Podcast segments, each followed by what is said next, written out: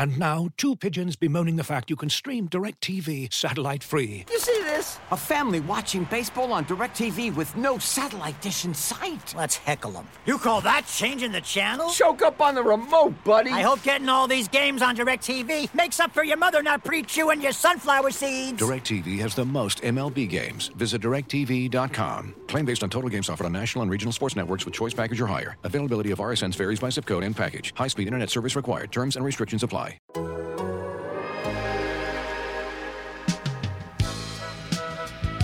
Hey, what's going on? Welcome to the Raptors Freeze Bliss podcast. I'm your host, Blake Murphy.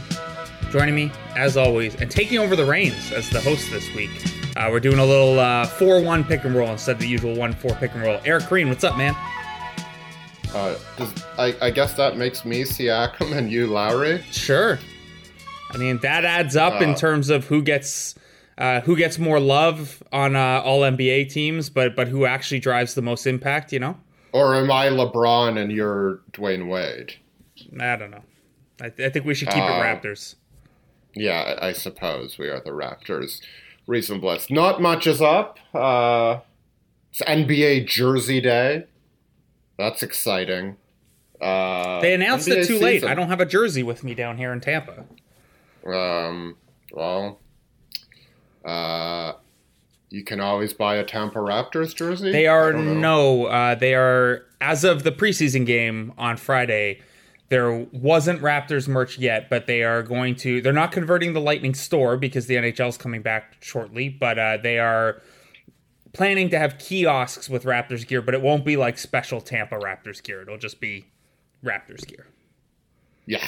Uh, well, as our resident Florida man, you can uh, keep us updated on uh, on all things merchandise. Sure can. Uh, as the, uh, the, Raptors try to uh, make back their uh, not make back their money. Let's not even talk about money.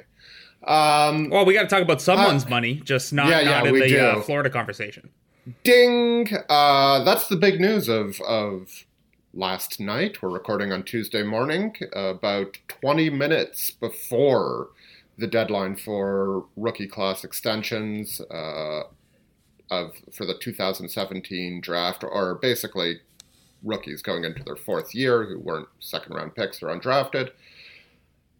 OG Anunoby and the Toronto Raptors come to a four year deal, player option on the fourth year, which was uh, a concession that sort of helped the negotiations get past the finish line from the Raptors' perspective.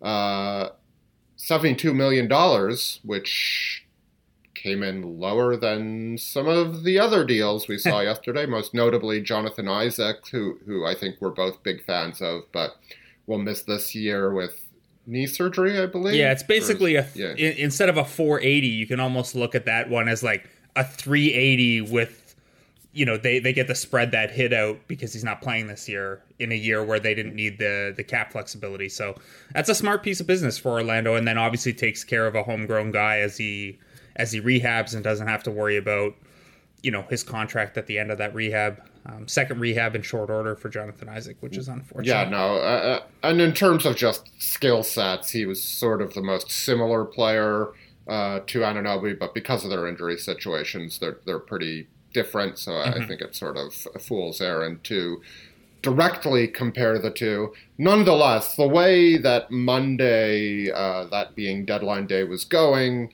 it seemed to me that the Anunoby price was going to come in higher. So when you first heard the news and heard the details, what was your uh, initial reaction, Blake? Yeah. So um, without giving away, you know, too too much, um, that framework had been more or less on the table for uh, a little bit. And, you know, these things, I do think that people maybe um, underestimate how complicated it is to like change a contract that's like on, like, obviously, if you're very, very far apart, um, something like Kyle Kuzma's extension or Derrick White's extension, which was four years, 73 million, um, you know, those can change the discussion parameters. But when we're talking that last hour uh, and you, you know, the deadline is not only the deadline to tweet out that the deal got done; it's the deadline to submit the paperwork to Send the league. to the yeah. So don't you just don't you just yell at it, make a verbal agreement, Yes. and call Adam Silver and say done? Yeah, and then hang four up? Um, Yeah. No, so I mean, they had a they had a framework for for a couple days, and and I think you know, Clutch Sports, as much as they have a reputation for, um, you know, every dollar and, and every ounce of you know concession you can get from a team is their goal. Um, OG has been with Omar Wilkes, who moved over to Clutch um, last year. Since the start, they have a relationship OG's a smart guy. He understands, um, you know, the cap situation the Raptors were in, and the Raptors, you know, if everything I gathered was that if this deal didn't get done, there wasn't going to be that kind of you know relationship harm that goes into sometimes pushing it down the line. Like it's always you know it's always a concern in baseball or hockey when you have to go to arbitration. You then have to sit in a room and argue why your guy isn't as good as he thinks he is.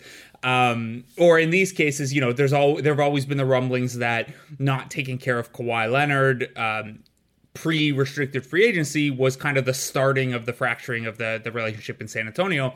Um, there was no, I got no feeling, no vibes that that was going to be the case here. Uh, both sides understood each other, and when it came down to it, you know, k- kicking in that fourth year option, uh, especially because OG is still fairly young for a guy hitting rookie scale extension, um, that's pretty valuable. He's he can now, assuming that the timelines return to um, their normal cadence, uh, he could conceivably hit unrestricted free agency before his 27th birthday which if you're looking at this as how how do you maximize your entire career earnings you know that player option is probably more valuable than an extra two or three million a year.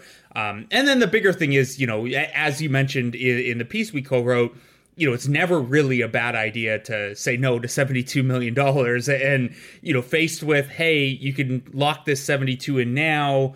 Um, and you don't have to worry about it. And if you get hurt, there's no concern. And and your family, you know, OG has lost both his parents and supports five siblings. You know, all of that stuff is locked in, and there's a real, I think, benefit to the to the mental and psychological um, certainty that comes with that also potentially a financial benefit if they work out some sort of like escalated payment system where clutch can invest that money but that's another thing.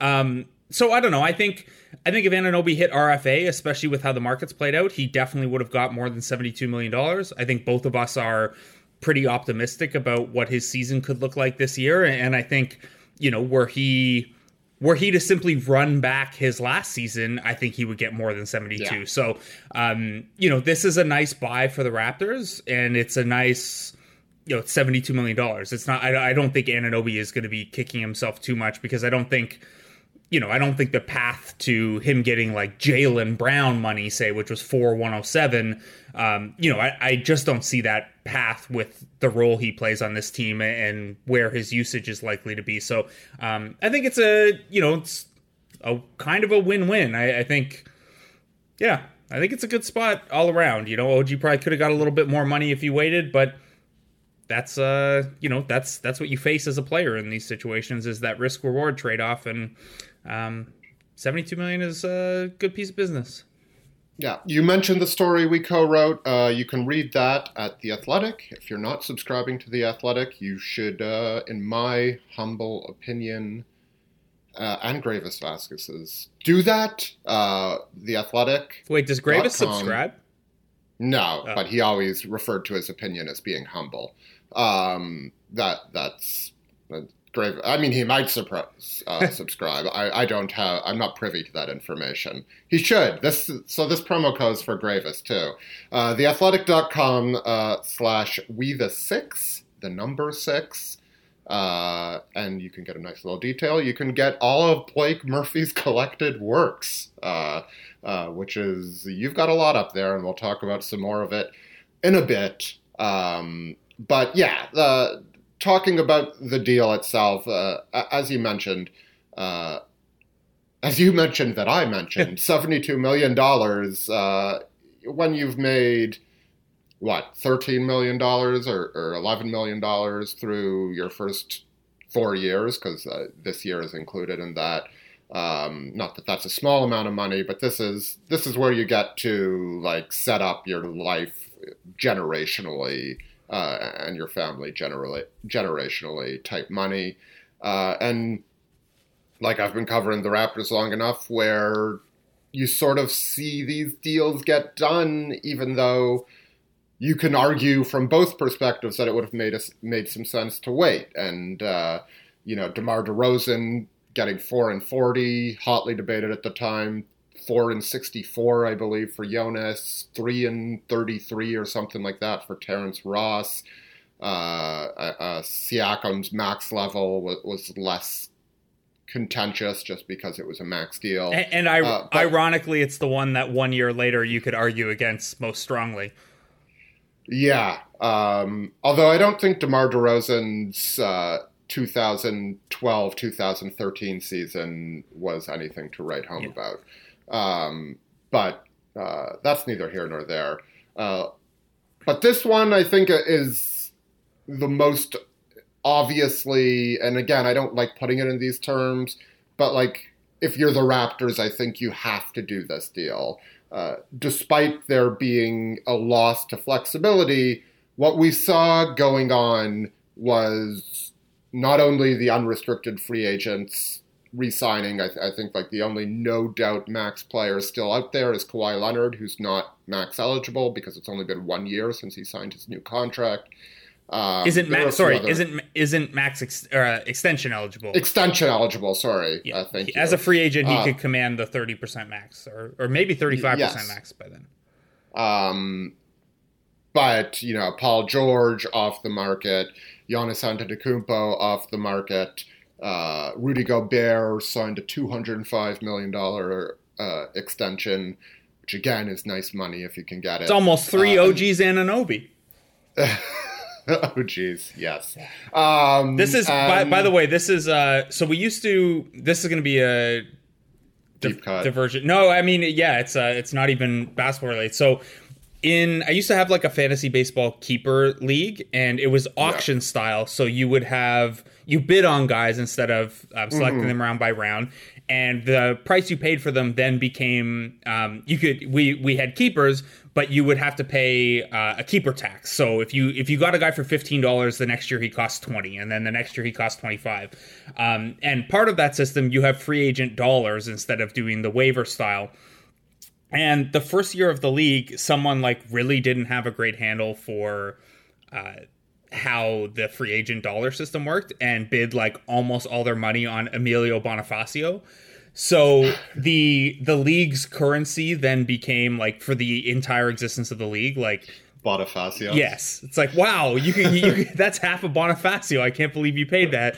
Um, I feel like Gobert's salary is too much for that um, because obviously there's just not going to be a lot of things that 205 million dollars is relevant to. But uh, yes, as I was as came up in a discussion with someone the other day about what this whole Florida move has cost the Raptors.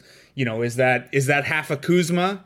Is that uh you know we, we can we can go this way. So and beyond that, like pluralizing words where you don't expect them pluralized in terms of OGs and yeah. Anobi. I mean, that's just um, grammatically which, which is, correct. No, it's correct, but it doesn't sound correct yes. on first blush. It, it's uh, like when which, you talk about the plum. It's not the Plumlees, it's the Plumsley brother. Uh, yeah, standers by. Yeah. Uh, instead of attorneys standard. general, all that stuff. Yeah. Uh, anywho, uh, what we saw was the sort of thinning out of the potential 2021 free agency class. And then obviously you had the max guys uh, who could have been restricted Tatum, Fox, Mitchell, bam, off the board uh, with plenty of time to spare. And then we saw, you know, guys further down the pecking order going off slowly on Monday, uh, Sunday, if you want to include Kyle Kuzma, which I do not. Um, so, Luke Kennard. Basically, uh, basically, the Raptors cost themselves $4.45 million in cap room, which is the difference between Anunoby's cap hold and what his starting salary will be on his extension when it kicks in on, you know, whenever the calendar changes in the NBA. but not such a big deal anymore when there's not a bunch of free agents to necessarily chase. Uh, so, what do you see? The how do you see? I guess the Anunoby deal um, affecting their future plans now? Because obviously, if they want to be a big player in free agency, it's still doable, but it becomes more complicated. Yeah, so I think the important thing to keep in mind is like 4.45 million in, in cap flexibility to lock in Anunoby at what most seem to agree will look like you know below market a year from now. Um, in a vacuum, that's a good trade off, and not even in a vacuum. I would argue that in the circumstances we're working within, that's a good trade off. However, marginally, that's pretty important flexibility. So now, depending on what happens with Norman Powell and some of the um, non-guaranteed contracts uh, on the Raptors for next year, um, you know that may have taken them out of max space. Now, it may work out that it doesn't matter anyway, and Norman Powell picks up his option or is dealt otherwise, and there's not you know, there's not that swing factor there, or they work quickly in free agency to re-sign Kyle Lowry at, at a dollar amount below his uh, cap hit, and then you know suddenly the the way they're operating in free agency shifts. Um, but I will say that you know dropping from let's assume Powell opts in, dropping from 27 to 22 million in cap flexibility is pretty meaningful when you're looking at the Victor Oladipo, Bradley Beal tier of guys. Um, not only in terms of could you go out and sign this guy to a max? But if you're making a trade, how much salary do you have to send back to make the math work? Um, so this is something I think people sleep on sometimes. Like flexibility itself is not an end goal, obviously. Um, flexibility can't go on the back of a jersey. It, it can't uh, suit up on opening night. However, there are a lot of different ways to use that flexibility, and the way the market has played out, and then the Raptors conceding some of that flexibility for OG, uh, as well as you know Giannis being gone. Um, I think the big takeaway from all that is that we have to um, we have to contextualize that flexibility as more than just chasing a max free agent. So I, I would think that everything that's played out the way it has would tilt the Raptors toward a greater willingness to acquire salary and trade, for example. Um, you know, we'll we'll use the Beal example, but it could be anyone that they really like that has 2021 money. Um, you know, maybe they're more willing to do that now because the opportunity cost of that 2021 free agent class is lower. Um, but that flexibility still helps. It's not, you know, just because you're trading for a guy doesn't mean that that flexibility isn't still valuable. Um, so try to frame it that way. I, I think I think this just opens up the paths to adding to to this core. So you have van VanVleet, uh, VanVleet, Anunoby, and Siakam locked up now for the foreseeable future. You have the flexibility to likely add one more piece in their salary tier. Um, you know now how you're going about that is not just a max free agent Giannis chase. It's okay if someone becomes available in trade and you want to poach that.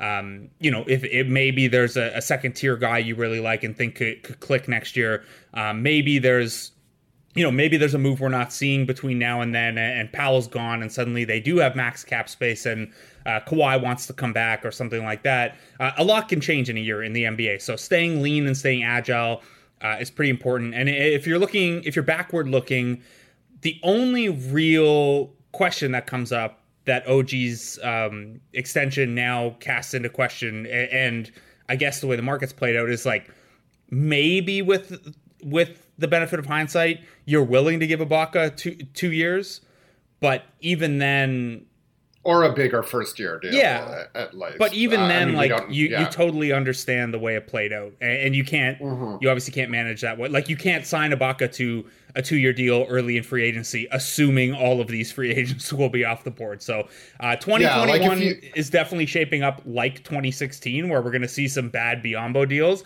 Uh, Alex Len and is going to get paid thanks to Kyle Lowry. You know, there, there'll be something like that. Um, but yeah, I don't know. It's a it's a real trade off, and flexibility is still important, even if it's not for a max guy. But uh, you lock up a guy that you're really really high on for a price that you think is going to be a bargain. It's not. You know, the cap rules are complicated, but the actual decision here at that price is not all that complicated. Yeah. Um, back to the Ibaka point. I, I think if you want to criticize Masai Ujiri for not knowing which way the wind was blowing, uh, I mean that's somewhat fair, but based on the reporting done on uh, at the Athletic, like Giannis Antetokounmpo was sort of going back and forth about re-upping or, or, or not and, and taking it uh, to the end of the year and, and maybe exploring free agency. So I, I, as I, as we tried to indicate in our story, you can only deal with what's in front of you. You you can try and gain as much intel as you can otherwise, but you know, this, you know, back then they didn't know about Giannis and they made the choice they made for understandable reasons. The situation in a month has changed, and that's okay. Um, and I think at this price, uh, which notably was the walkaway price for you in our mock negotiation we did uh, who knows how long ago a long time ago uh, two, mo- two months ago um, the picture changes when the context of the entire league changes you mentioned uh, actually before we get to this uh, there were some other raptors roster moves uh, on the weekend yep uh, in a bit of an upset, uh, Yuta Watanabe is given a two-way contract. Uh, Oshae Brissett uh, waived. He did receive a three hundred fifty thousand dollar guarantee. 300. So, sorry, Three- three hundred 350 is Paul thousand. Watson. Um, yes, sorry about that. Thank you uh, for the correction. Uh, so he's not like that's a pretty good parting gift, but obviously uh, it's a complicated year to be out on the market now with lot fewer European options, I presume.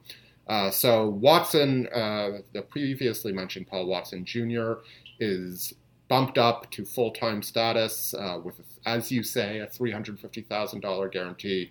Uh, Jalen Harris sticks as a two-way player. Uh, what were your? uh, I mean, I think it's a mild surprise that they did this. What? How? How did you think about it uh, when it went down? And has your mind changed since then? Yeah, I mean, I think in retrospect, you know, I do that annual column every year where I handicap the race. Yeah, you were wrong. Yeah, I was wrong. Um, I, I basically had it as you know, to in broad terms, I had it 50-50 Brissett versus the field. Um, I thought Yeah. Watson would be in a spot somewhere, and then it was a matter of you know, does Ellenson, you know, Brissett's fighting Ellenson for the final roster spot, or Watson could get converted, or um, you know, and, and Brissett and Ellenson not being two way eligible meant that if Watson got elevated, it came down to Watanabe and Alize. Um, I had, I think, a two percent preference for Alize um, because I think he's very cool and uh, have enjoyed Just him. wrong in so many ways. I know by by small percentages. Uh, but yeah, I had Watanabe a little lower, um, just because you know if you look at his player type versus say an Alize Johnson um, and some of the other guys that were competing for spots, you know the Raptors have a lot of good versatile defenders who you maybe need to be creative with on the offensive end because they're not huge usage threats or, or established shooting threats yet. Um, they have several of those. Uh, but Watanabe, you know, by all accounts, had a really good camp. Um, you know, well before the, that final preseason game, we were hearing from Nick Nurse about Watanabe. We were, uh, you know, I, I talked to Jama Mahlalela for my Florida story, and Watanabe came up, and everyone seemed pretty excited about him. Um, he is a really, really good team defender. I spent so I spent the fourth quarter of the preseason game the other night. Um, you know, the game was pretty much settled at the, at that point and it was the the end of bench guys. And obviously i'm watching because I, I care about those battles. Um, but it was the rare chance for me to take photos at a game and i had my camera up in the 300 level. Uh, and what i was kind of found myself doing was on defense i was just kind of following watanabe and flynn around like through the lens of my camera. And watanabe is just so solid within the team defense and he uses like he's obviously not big enough to play center and he was playing power forward in that lineup with Alex Len at center. But I do think the way he covers space and uses his length in the middle of the floor like you could get away with some of those kind of quirkier smaller lineups with him as a third forward. You know like if you imagine the the Anunoby Siakam Rondae Hollis Jefferson say uh you know pseudo zone where those three guys just have so much length it, it feels like a zone. I think he could fit into that. Now now i don't think his path to playing time is that clear um anyway. So outside of the team defense uh you know he's a pretty solid ball handler and playmaker for you know a guy who's going to be the number five option on the floor whenever he's out there. And his three point shot came along in the G League last year, not on a huge sample, not on like a remarkable percentage, but enough to be respectable. And, and the reports from camp were that he shot the ball really well, and that's a swing factor for him. So, um, very happy for Watanabe. What I was going to say off the top uh, before you had to point out that I was wrong was that in retrospect, in retrospect, I did have to point it out. Yeah. In retrospect, to me, I, I, talked with Oshae Brissett before he flew back the other day, and he said his knee's good to go and everything. And you know, he obviously wasn't using that as an excuse. He was being pretty positive about things. But in retrospect, especially since you know he didn't suit he didn't play the first game he was obviously a little behind after that late season knee surgery he had um, you know it looks a little bit after the fact like maybe that 300k was a hey you got hurt with us and you're a little behind you know here's a here's a bit of a, a cushion slash thank you because you know odds are you're not going to be able to rehab with us because we're going to go with someone else. Um, obviously, it could could just have come down to merit where Watson and Watanabe outplayed Brissett in camp, and, you know obviously Brissett could have forced the uh, forced the issue by by playing better. But um, I do think at, at, least a little of that was recognizing the situation and, and making sure Brissett was taken care of, if that makes sense. Uh, it does make sense. Um, uh, uh, the thing that sticks out to me, and we'll move on uh, after this, but th- the Raptors are sort of heavy on guard slash shorter players. Now, some of those short players have shorter players have pretty massive wingspans. Uh, both Watson and, and some, and sorry, just to interject, and some of them don't. yeah. um, um, both Watson and Watanabe give the Raptors a bit more quote unquote, I don't know why I'm I, quoting and unquoting something, length and size uh, on the wing, potentially. Now, I don't think either of them starting the year in the rotation or anything, but I, I mean, it's sort of a roster dearth situation, a, a, lack of those types. And that, I mean, obviously Brissett falls in the same category, uh, but these guys have a bit more shooting, maybe, and a bit more playmaking, whereas Brissett, even though he's far younger, is still mostly a defensive and, and rebounding prospect. So that's something from a roster construction point that stood out to me. Uh, so that's on sort of the very interesting but low leverage side of things. On the very interesting and high leverage uh, side of things, the Raptors are trading for James Harden, Blake. Um, let's just do this quickly because we're writing about it and we don't want to cannibalize all of our own ideas. Uh, but there's rumors floating around. Certainly, the Rockets are shopping James Harden. Uh, He's throwing you know, balls at rookies, according to Shams.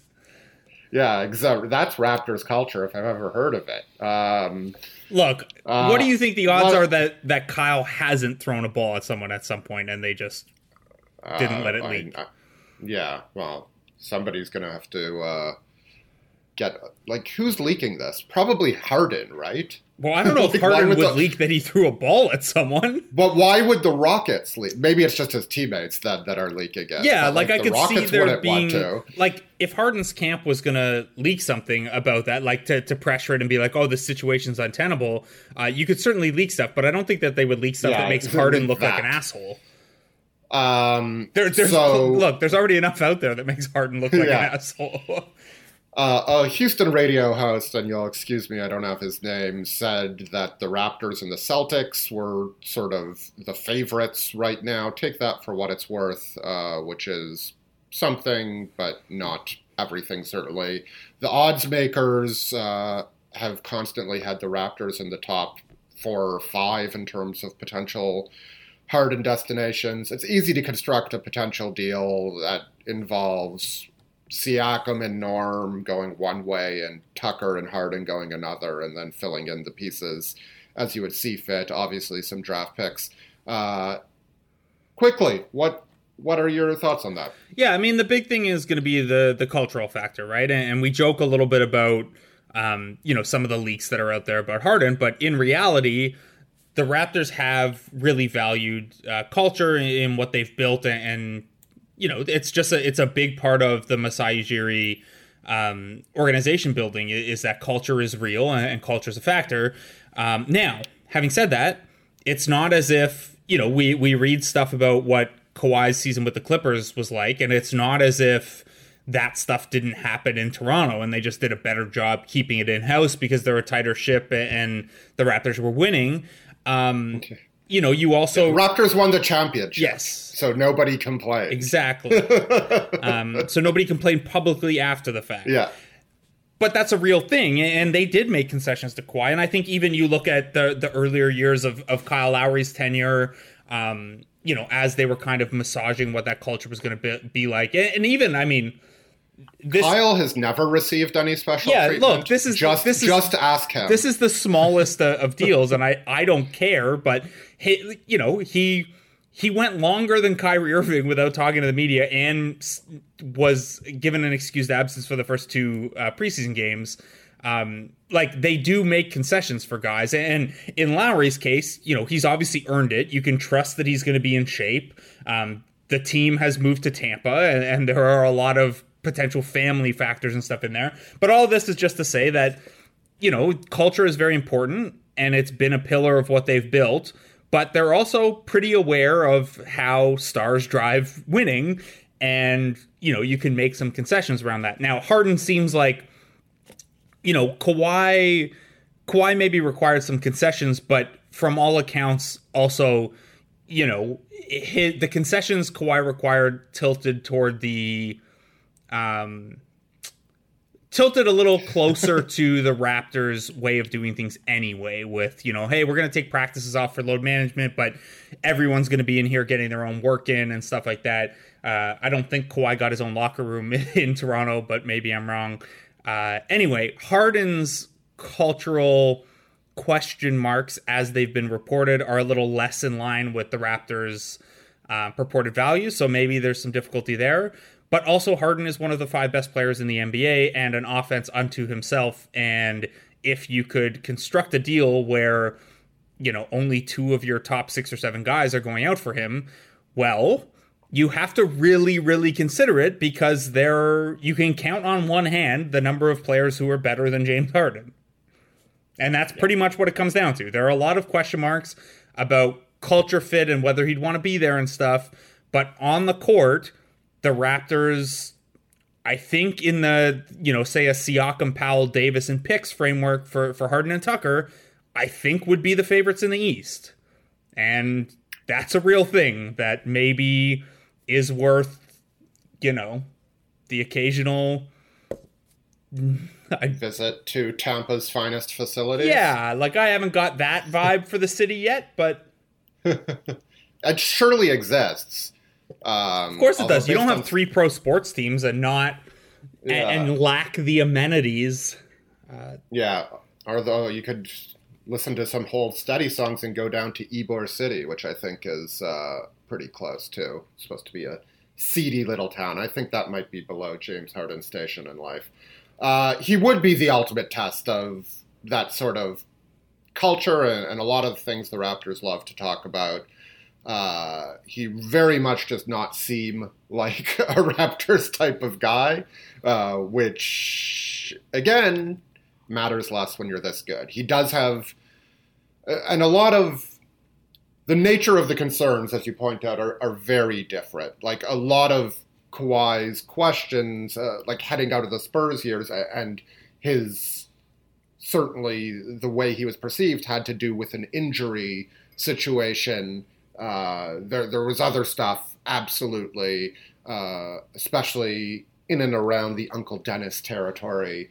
Um, but the, you know, when he was on the floor and his commitment to being a guy who is easy to fit in and works well within a system, uh, that was never in question, and some of that stuff is in question with Harden. I don't, I don't know if like the on court stuff is like maybe yes. No, maybe. like Harden. Harden plays his a- his ass off. Yeah, and he doesn't um, miss games. And he doesn't miss games, but he hasn't played in an actual basketball system uh, that wasn't and, and anything in Toronto would be based around him too, because that's why you get James Harden. Yeah, and, and they did that with Kawhi too, right? Like yeah. they, it's not I like would expect it to be dialed settings. back from what happened in Houston. Sure. I would just say. Sure, but you'd Um, also, you know, you could. I mean, they have Chris Finch on the staff who helped kind of design the offense they built around Harden in Houston. Um, you know, in the theoretical framework where it's Siakam and Powell and Davis going out, you have what you need around Harden, right? Like OG is a pretty typical like like almost like maybe if he was a, a little better of a three point shooter sure but um, in terms of what you want from your four man uh, around Harden Lowry and VanVleet either in a, li- a smaller lineup together or um, you know one at a time staggered are, are kind of ideal point guards next to Harden at this point as guys who can defend and shoot. Um, and even like the Raptors smaller lineups, if you if you closed and started Lowry, VanVleet, Harden, like Harden has improved defensively and is like like if you're gonna get the most out of Harden defensively, it's sliding him up a position where he can um, you know use his strength and, kind of lean into guys, and he's become a pretty good post defender and stuff. So.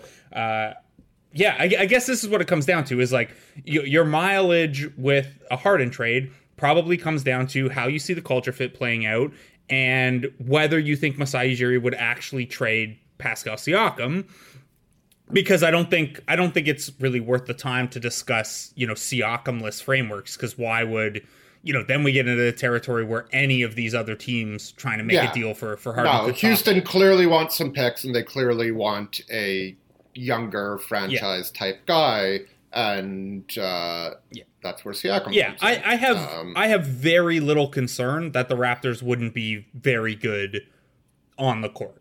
It's it's a lot Yeah. of that ancillary stuff, and then the kind of balancing the short term and the long term, where you only have two years of Harden versus four of Siakam, and um, you know plus the picks and everything like that. But as we've Yeah. seen, if you can open up even a reasonable title contention window, it's pretty cool. so Um, yeah, sign me up for the Lowry, VanVleet, uh, Harden, Anunoby, Tucker. Tucker closing lineup.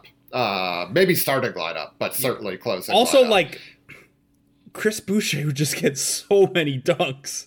yeah, he- Like Chris Boucher wel- being a, welcome to your life, Clint Capela. yeah, or, or like like we've already seen it's just preseason or whatever, but like Christian Wood is going to average a million points if Harden stays in Houston. yeah.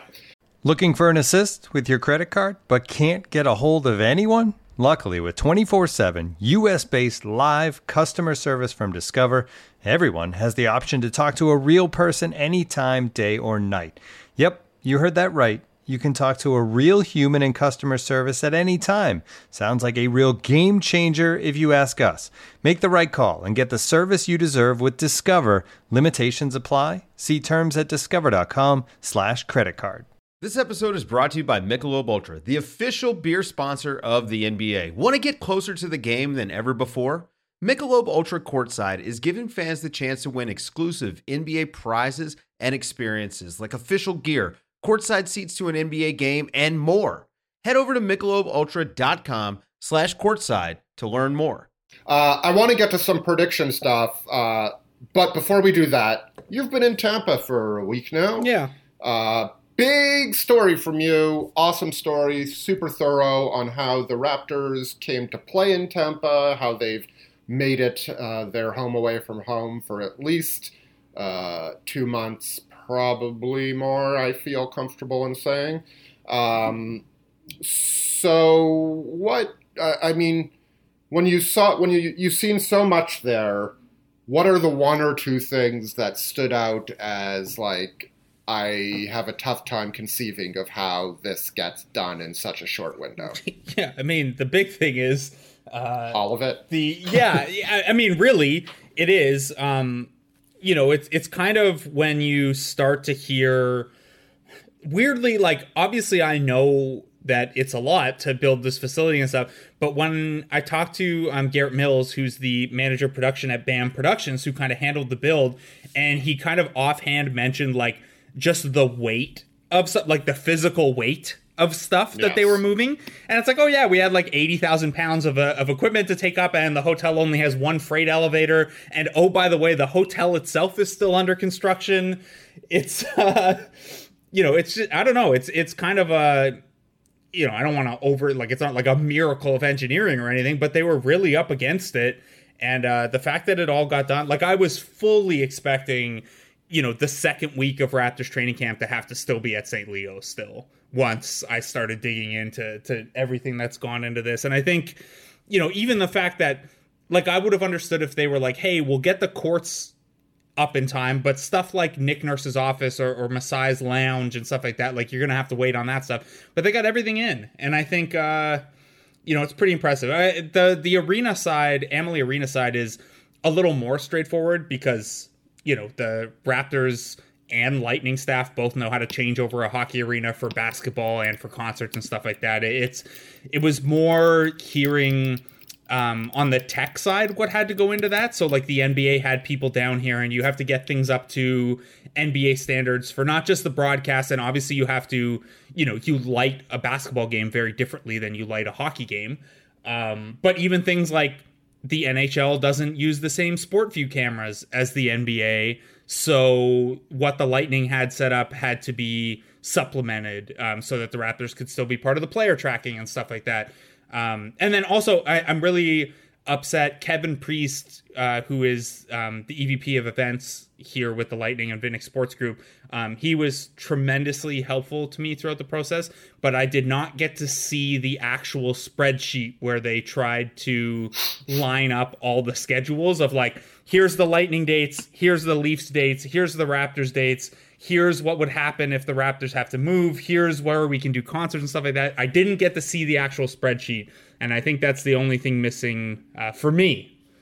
Do you from, know where the Lightning practice? Uh, no, I don't actually. I mean, hmm. I'm sure I could find that out, but no, no, I'm just curious. I'm sure they don't practice at the arena. No, uh, they don't. All. Um, I, I, was just yeah trying to make sure in my uh, head that they didn't, because that would be problematic. They practice but, uh, at a uh, place called Ice Sports Forum, which is uh, a little east of here. Yeah, cool.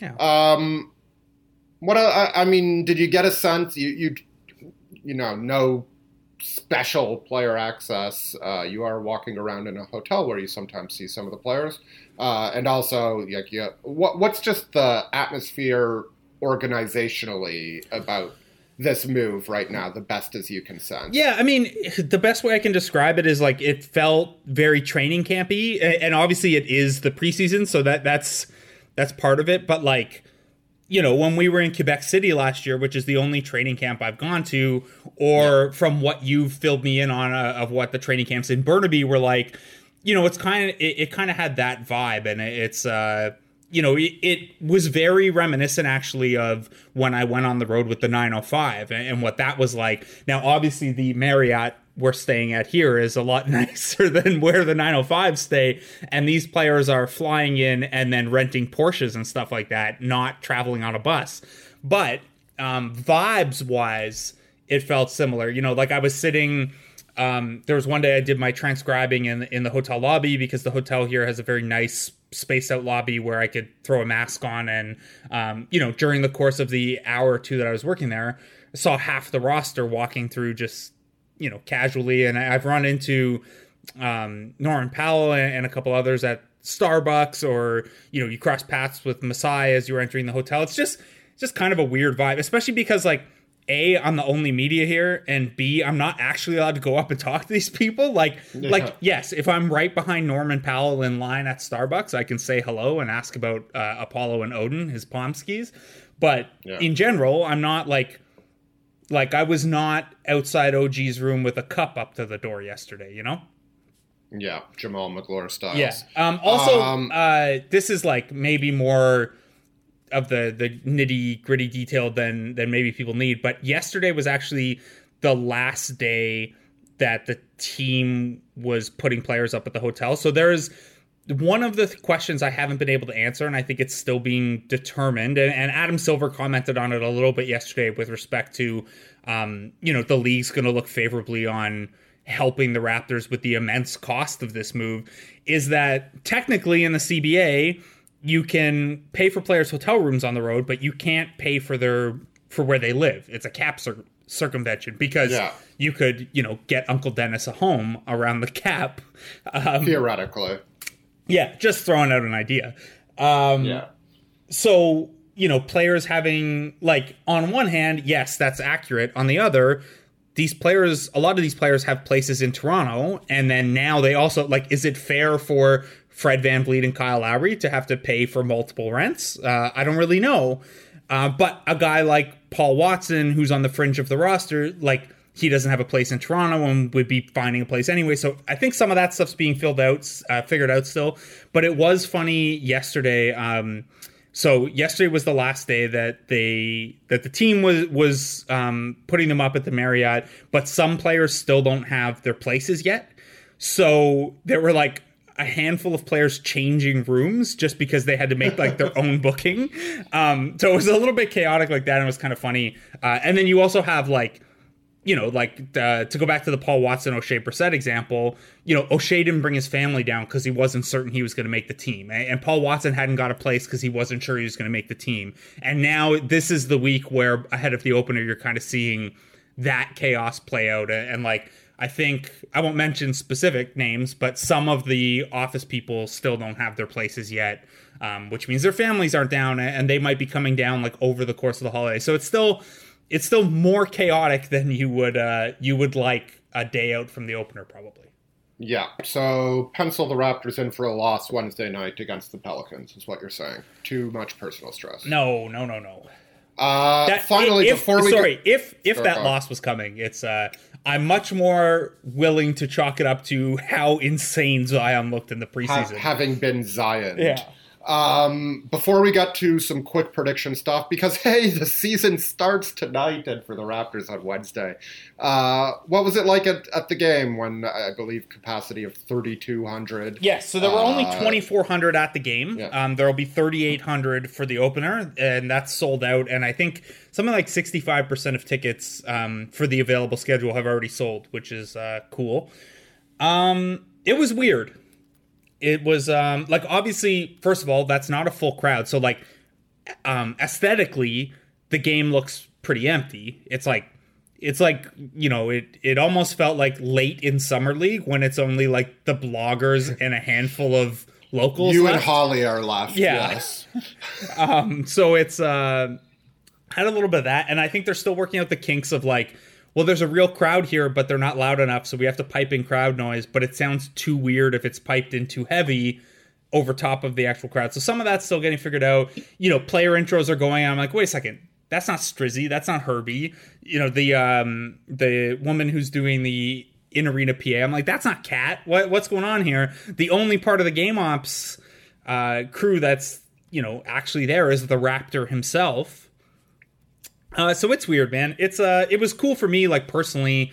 Um, so for media, I was up in the 300 level, uh, just a couple rows up, and spaced out from other media. And because of all that space, and because there's not a, a heavy crowd there, I was able to take photos, which is something I don't get to do at regular NBA games, and was really fun. Um, but yeah, man, it's weird. It's gonna take some getting used to, I think. Uh, for sure, for everybody. Uh, I believe there are seven teams hosting some number of fans, and uh, yeah, I talked about it last week. So hopefully everybody knows what they're doing and is safe. And I worry about this stuff, but it is a business, and they'll do what they think is, uh, you know, in their best interest, both in terms of health, but also making money. Yeah. Uh, let's get to the predictions. And by the way, once again, please uh, look out for Blake's story. He'll have a second one coming from Tampa about. Uh, I won't give it away, uh, but the first one is up as of Tuesday morning. Oh, big feature on we can give the other one away. It's uh, Okay. Yeah, the one the Uh, one I have coming Wednesday is just like I talked to a bunch of Raptors fans here in Tampa about like Yeah, a couple yeah. who had went to the game uh, Friday or going Wednesday and are like either Toronto transplants or you know a Raptor fan here or someone who's changing over from a Magic fan to a Raptor fan now. Um, it's a lighter. It's much much lighter than the uh, the logistical story. Yeah, well, the logistical story is a dense little turkey, to quote Veronica Mars, uh, but it is very, very informative and good. I'm a dense Uh, little per- turkey too. um, maybe he said a dense. She said a dense little chicken. Anyway, I'll have to go back and rewatch that episode. Uh, quickly predictions. I, I know you made them in uh, online. Yeah, but I Uh, forget we'll them start- already, so these will be brand Yeah, new. yeah. We'll start with the boring stuff. Uh, how many wins in a seventy-two game season? I had them at 46, which is uh, four and a half more than the Vegas over under, and which I was told was homerish and pessimistic. So you know, you know, you hit that sweet spot when you got it from both sides. That uh, yeah, I only got low. pessimistic for my forty-two. 42 's- uh, which I al- 42 Uh, it is low. What Yeah, what I found uh, interesting was that you had them at 42, but we had their offense and defense around the same level. So I guess you're just uh you know I, I guess I'm just, you know, they lose more close games. Yeah, I don't know. which is fair. like- I mean, they've they've done they've historically done well in those and had a lot of comebacks and, and things like that. Like like I- last like, year, they overperformed Sorry. their you know Pythag win loss by three or four games. So um, Yeah. Who's to say they won't uh, underperform it by the same number this year? Yeah. Um, but uh, I don't think these things through holistically. I, I'm dumb like that. Uh, playoff. Uh, so where will where will they finish in the East, and how far will they go? Yeah, I had them. I think I had them tied for second, and then looking around at some of the projection systems, I don't know if 46 gets you to second. It's a little hard to tell because, like, I think 46 maybe gets you to second or third because there are a lot of good teams in the East that'll, you know, you imagine that the top seven or so will play something resembling 50 50 ball against each other.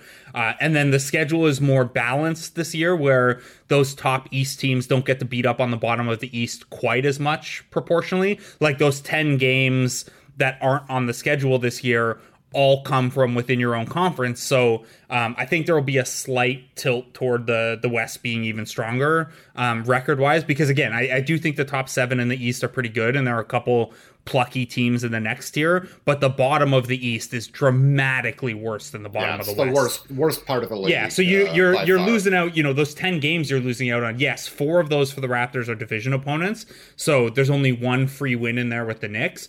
But the other six could have conceivably been, you know, bad Chicago, bad East teams. uh, yeah, Chicago, yeah. Orlando, Cleveland, Detroit, whatever. Uh, there's only one. Yeah, there's only one team in the West that's trying to be, or doesn't care if they're good. I should say, and that's Oklahoma City, and they're still fun. yeah, they're good. Uh, so this is so. it's going to be the end of Sam Presti. The fact that he's the only one that doesn't want to be good, and he, they're Yeah. just still too good. yeah, if- if not are- good- Fun for sure. yeah, there are other teams that will inevitably fail to meet expectations because 14 teams don't make the playoffs. The Kings, baby. Um, yeah, and, and what I was thinking. obviously, the, the other thing is if the Rockets trade Harden, they float right to the bottom there. Uh, sure do. Uh, unless you are a John Wall, Demarcus Cousins believer. Although Uh, I guess? I, don't know. John Wall, Pascal Siakam, Norman Powell, Demarcus Cousins, Christian That's Wood, fine. you can get there. yeah, Not not to the Uh, playoffs in the West, but to like the 13th seed in the West. Yeah, we have some fun things to get through. So, Oh, sorry. playoffs. How far? Pardon? How far will the Raptors get in the playoffs? Second round. Uh, I have them going out in the first round because I am a hater. Uh, any and all awards that the Raptors, uh, any Raptor may win. Kyle Lowry, All Star. Pascal Siakam, third team NBA if he's still there. Um, OG Anunoby, all Anunoby, defense. You had, yeah, Um, yeah, I think that's it. Oh, Malachi Uh, Flynn, all rookie. yeah. Uh, that that Um, one's dicier because it requires yeah, playing time, playing but time. He's really good. Uh, and before we get to a bunch of over unders, what will the Pat McCaw situation be this year for fans? I Will it just be Pat McCaw, or will there be a new one?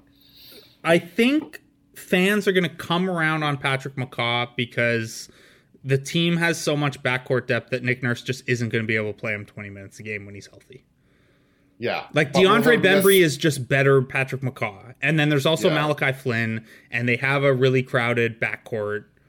Um, I guess what I'm asking is, will there be a similar re- lightning rod conversation going on about anybody or anything? Yeah, um, yeah. I mean, there I always that- is. That's hard to per- that's hard to predict. Yeah, there the always will be. I, I think that you know we got it a little bit with the roster decisions. People mad that Stanley Johnson is still on the roster, but that 3.8 million could be helpful in trade. Um, so I will say if Stanley is on the roster post deadline, he's going to get it. Even though you know he only played 100 minutes last Yeah. year, people got to ro- overreact somewhere. Um, I could Yeah. see the the Len Boucher backup center situation being an argument at some point too. Um, yeah, because I only say this. I only ask you this on the spot because you nailed McCaw last year Yeah. uh, in terms of it being it. So I wanted, uh, I wanted to see if you have that uh, second year in you. Uh, and I'm with you on the center spot. It could totally become that, although I'm not sure in which direction. Uh, I think more likely is Boucher should be playing more, Len should be playing less, but I'm not positive. Um, okay, quick over unders. Pascal Siakam averaged 35.7 points, rebounds, and assists per game last year. Over or under? over slightly, but more Uh, his- efficiently. His true shooting percentage, good uh, anticipation. Uh, last year, 55.4, lower than that in the playoffs. His most improved year, 62.8. I'm setting the true shooting percentage over under at 57. Ooh, that's gonna be tight. I will say slightly under, but higher than last year. So in that 55 to 57 band. Okay. Kyle Lowry drew 34 charges in 58 games last year, leading the league. I, I'm setting the over under at 30. Uh, over or under? I'm gonna say under just because Baynes has been a top 10 charge drawer the last couple years Yeah. too, and there's just there's a there aren't diminishing returns. Those are still possessions, but there's only so much space to occupy there, and Baynes could command more of it by way of being three times the size of Kyle Lowry. OG Anunoby's career high for a season in usage percentage is 15.5. Over or under? Over. Matt Thomas averaged 1.13 point pointers made in 10.7 minutes per game last year. Will he be over or under 1.4 this year? Um, are we? How are we treating DNP CDs for this? Uh, not a game. Okay, uh, then over. Um, will Nick Nurse, this is not an over under, enter a Jimmy Buffett phase living in Florida and become a parrot head? Uh, no. Um, but I will say, yeah, I could see him pushing the limits of the new rules that coaches don't have to wear suits, though. to what extent? I don't know. I could just like, would it? You you mentioned Jimmy Buffett. Would it be all that surprising if Nick tried to get away with uh, like a Tommy Bahama shirt and khakis? Yeah. Do you remember like the Raptors uh, Clippers games in Hawaii? I, Yes. I think uh, Doc. I don't remember if Dwane was wearing like a Hawaiian shirt, but Doc Rivers certainly was. uh, over under on Tom Brady appearances at Raptors games zero point five. Under. Broken ballroom chandelier zero point five. Ooh. Uh, I'm gonna say over, but it never gets out. They they keep it So unprovable. Yes. uh, and my last one, Paul Watson leads the team in scoring, 0.5 games. Oh, I'll say I'll say over. You know, there's going to be. We don't have the second half of the schedule yet, but you know they're playing Miami in a meaningless game at the end of the season where someone's going to get hurt, and, and Watson will drop like 25 in it. Or the equivalent of the Raptors' 100 point bench game Yes, game four exactly. against the Nets. Uh, that's all I got for you. You uh, you have any parting thoughts or any questions you want to put me on the spot with? We're, we're we need to get to the end here. Sure. Um, the Raptors have lost a lot of their uh, media quote equity over the last couple of years. At what point in the season does Fred VanVleet finally tire of being the only guy we ask for after games? Um, well, Aron Baynes is going to help there, I would say. Uh, it's sort of need you, he needs to have a bigger role, and I think he's going to be the starting center for a while. Um, and and you know the one week break in there will help. But and this also ties in with how let's say cooperative Kyle Lowry is. Uh, so let's go mm, early April. Okay, that's fair. Um, Kyle Lowry will not be cooperative, is my guess. I said how cooperative, not not not will he be cooperative. Um, and then I guess the the other big one I have for you is uh, Malachi Flynn games played. Uh, let's say 45 and a half over under. Yeah, I'll take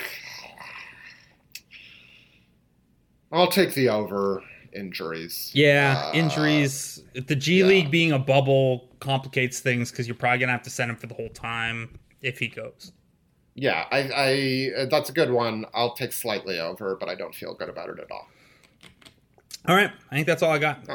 All right. Well, uh, We're also pushing an hour here, so Yeah, stay safe. Um, get home safely. To our lovely listeners, happy holidays, Merry Christmas if you're celebrating. Uh, happy Boxing Day shopping online if that's a thing you do. Blake, thanks for taking time out of your busy Florida man schedule to be here. yeah, just hanging in the hotel room and going back and forth to uh, the arena and Starbucks because I'm afraid to go anywhere else. That's valid. Stay safe for the rest of your time there. Listeners, have a safe and happy and responsible holiday season. Uh, and we'll talk to you at some point next week when we are uh, both hopefully. I mean, I, I have no plans to go anywhere, but you should be back in the six. Uh, happy holidays, all. See ya. As you've probably heard by now, we've teamed up with BetMGM this season. We'll be using BetMGM lines to make all of our picks, and we'll have special offers for our listeners each week. If you haven't signed up for BetMGM yet, use bonus code The Athletic, and you'll get a one-year subscription to The Athletic, plus up to a $1,500 first bet offer on your first wager with BetMGM. Here's how it works. Download the BetMGM app and sign up using bonus code The Athletic. Make your first deposit of at least $10. Place your first bet on any game and claim your voucher for a one-year subscription to The Athletic. See BetMGM.com for terms. U.S. promotional offers not available in D.C., Mississippi, New York, Nevada, Ontario, or Puerto Rico. Gambling problem? Call 1-800-GAMBLER. Available in the U.S. Call 877-8-HOPE-NY or text HOPE-NY 467-369 in New York. Call 1-800-NEXT-STEP in Arizona. 1-800-327-5050 in Massachusetts. 1-800-BETS-OFF in Iowa. 1-800-270-7117 for confidential help in Michigan. 1-800-981-0023 in Puerto Rico. First bet offer for new customers only in partnership with Kansas Crossing Casino and Hotel. Don't forget, if you haven't signed up for BetMGM yet, use bonus code The Athletic, and you'll get a one-year subscription to The Athletic, plus up to a $1,500 first bet offer on your first wager.